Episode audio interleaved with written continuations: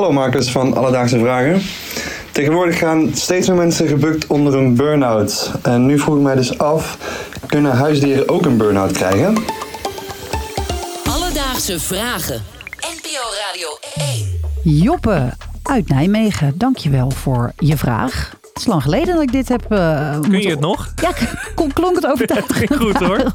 Yes. Nou, Joppe bij deze. Uh, Aaron, uh, maar even gelijk terug naar de basic. Um, Burnout. Heb jij een idee wat het is? Gewoon bij mensen. Laten we daar eens beginnen. Ja, nou, een exacte definitie weet ik niet. Maar als ik aan een burn-out denk, dan denk ik aan een overstress, overwerkt iemand die ja, volledig overprikkeld is en niet veel meer kan. Ineengestort. Precies. Gewoon op, letterlijk. Gewoon wat betekent. Ik weet natuurlijk de, de definitie wel en dat is als volgt. Volgens thuisarts.nl uh, ja, geeft overspanning klachten zoals moeheid, slaapproblemen, prikkelbaarheid, piekeren, concentratie en geheugenproblemen. Je hebt het gevoel dat je geen grip meer hebt op je situatie en het lukt niet meer om dagelijkse bezigheden goed te blijven doen. Als je die klachten al een half jaar hebt en ben je vooral moe en uitgeput, dan zou je kunnen spreken over een burn-out. Nou, om te checken of je dat dus ook een beetje bij dieren kan meten, gaan we onder andere praten met iemand die ooit 21 huisdieren had.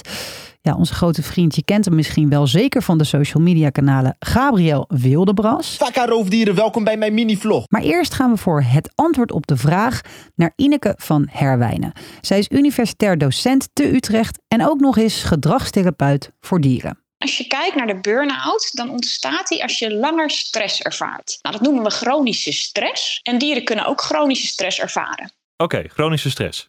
Ja, chronische stress. Nou, dat kunnen dieren dus wel degelijk ervaren. Maar ik was toch nog niet helemaal tevreden over het antwoord. Jij?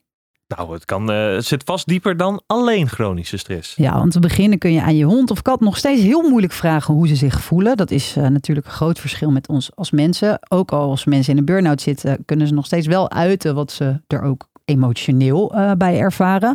Maar je kan bij een huisdier wel degelijk zien of die overbelast is. Ja, wat je dan eigenlijk verwacht is dat je een heel passief dier ziet. Hè? Dus een, een hond die niet met je poren is voor de leuke dingen. Um, wat je bij dieren wel ziet, is als ze chronische stress ervaren, dat ze lichamelijke klachten kunnen krijgen. Ze kunnen bijvoorbeeld uh, huidproblemen krijgen of maagdarmproblemen. Maar ze kunnen ook ongewenst gedrag gaan tonen. Dus het is niet altijd zo, als een dier last heeft van chronische stress, dat ze passief zijn. Maar het is wel het meest waarschijnlijke beeld wat je verwacht als je een beetje aan een burn-out uh, vergelijk denkt, zoals bij mensen. Wij krijgen uh, over het algemeen een burn-out, tenminste, dat is wat mensen vaak als eerste denken als we te hard werken. Hè? Uh, maar dat kan ook op andere vlakken zijn, want als er heel veel tegelijkertijd gebeurt, bijvoorbeeld een overlijden van iemand, terwijl je ook aan het verhuizen bent en je zit er emotioneel al niet zo lekker in, je hebt onzekerheid over überhaupt contracten, hoe het met je kinderen op school gaat, ja, dan kan je nogal ijverig worden en veel van jezelf vragen. Wat zijn nou redenen voor dieren om in zo'n burn-out-achtige situatie terecht te komen? Het gaat er eigenlijk om of aan de ene kant er genoeg um, mogelijkheid is voor een dier om zijn soort eigen gedrag te tonen. Vaak gaat het dan om genoeg kunnen bewegen, maar voor konijnen gaat het bijvoorbeeld om graven. Voor katten gaat het om, om jagen of het alternatief achter, achter speeltjes aangaan. Voor honden gaat het ook om een neus gebruiken. Als die mogelijkheden er te weinig zijn, of aan de andere kant. En of aan de andere kant is er te veel druk. Dus dan kun je denken aan bij een kat een huisgenoot die niet past. Of bij een hond dat je traint op de verkeerde manier en te veel druk op hem legt. Alledaagse vragen. We hebben het natuurlijk over de burn-out bij dieren. En zoals uh, in bijna alle gevallen zeg je dan: voorkomen is beter dan genezen. Mee eens. Dus hoe houden we onze dieren nou stressloos?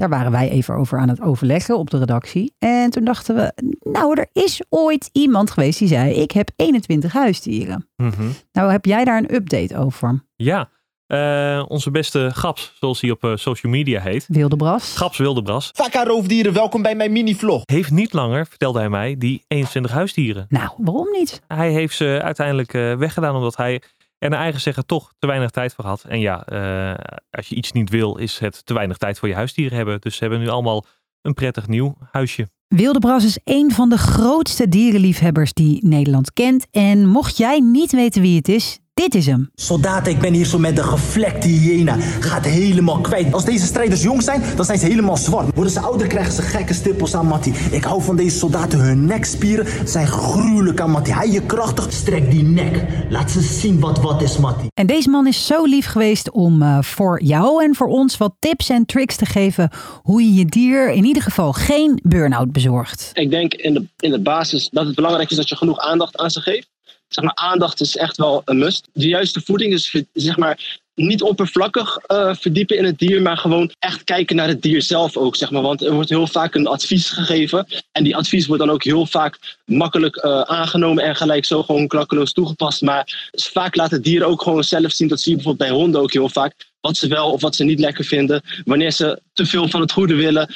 Um, als je dat zelf, zeg maar, als je daar zelf echt zeg maar, leiderschap in neemt, dan denk ik dat het, dat het echt gewoon ja, heel erg bevorderend is voor het geluk van jouw eigen huisdier.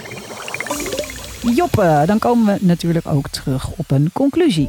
Huisdieren kunnen klachten krijgen die wel degelijk overlap hebben met een burn-out die wij kennen als mensen.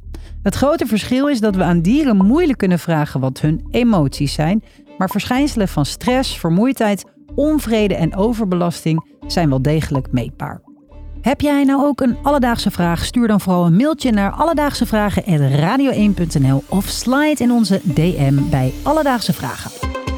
Alledaagse Vragen. NPO Radio 1. BNN Vara. Podcast. Wat ook grappig is, is dat er trouwens nu de hele tijd een hond bij ons in de studio is. Ja, klopt. Wat toepasselijk, hè?